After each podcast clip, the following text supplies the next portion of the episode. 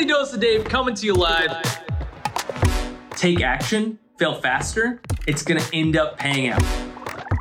Put in the work, and then fucking believe in yourself.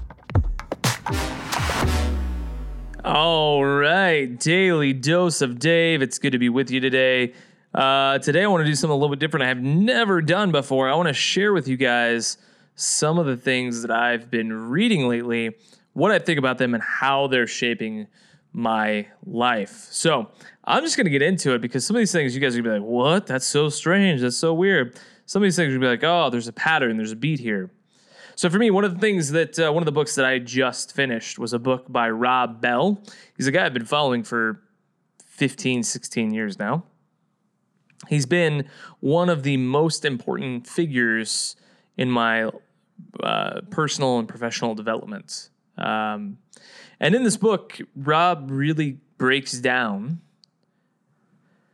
his kind of journey through life uh, and where he came from. And I think, you know, for me, some of the things that I really got out of it was who am I right now versus who have I been? Where am I going? What does that look like? Uh, and how can I continue to grow into who I want to be. And realizing that there are seasons to things. There's a season when something uh, starts, and there's a season when something ends. And it's better to end that season before it gets toxic. Right now, there's all sorts of storylines throughout this book, and you can get a lot from it. It's a seven hour audiobook if you choose to listen to it. It's a pretty lengthy physical book if you choose to read it. I highly recommend it. If you're trying to, if you've had any sort of spiritual leaning in your past, it's a really fascinating book.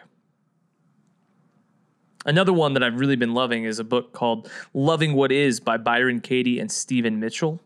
Uh, Byron Katie is often seen as a enlightened being. She uh, she basically had a pretty traumatic childhood and into her adult life was incredibly depressed and angry.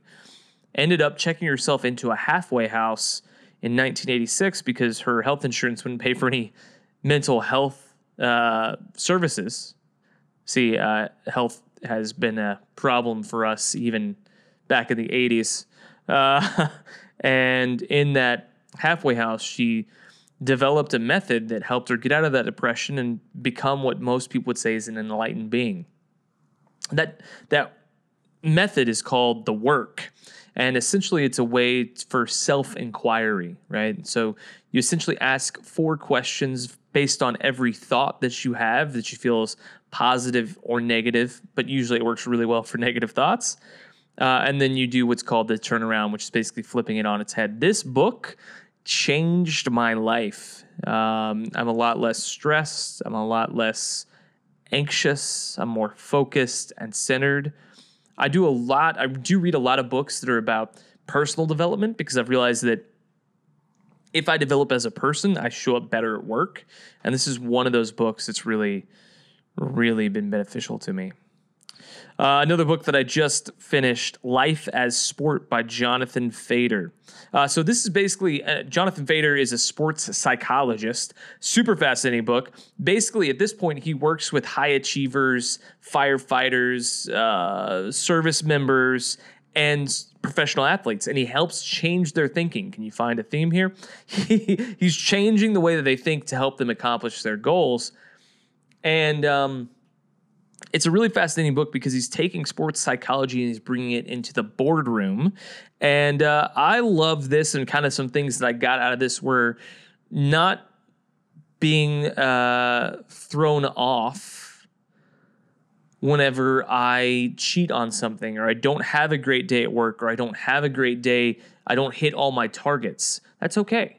Uh, for a long time, I used to allow that to really knock me off course and be like, ah, oh, crap, I cheated on my diet, so now I'm just going to throw it out the window. And John does a really good job uh, of helping you understand hey, that's totally normal. We all have that as human beings. And the thing that separates high achievers from everybody else is that they get back on it the next day or the next game or the next outing or the next five minutes. Doesn't matter. They put it out of their mind. They have a short term memory and they get back to what they were doing. That's been incredibly helpful to me. Uh, one more book that has really been helpful to me uh, is a book by Dr. Carolyn Elliott called Existential Kink. Now, you may think, oh, that's a sex book. It's not, uh, although she is using uh, the way that we think about our lives. And again, you'll notice a pattern here the way that we think about our lives, the way that we think about business. And she's using it in a kinky way, as like using sexual analogies to talk about it. So, um, you know, I again, I just similarly, I just finished this book as well. Just so you guys know, if you're like, well, hey, Dave, how many books are you reading? I usually read about a book a week. Uh, that's that's pretty much my cadence.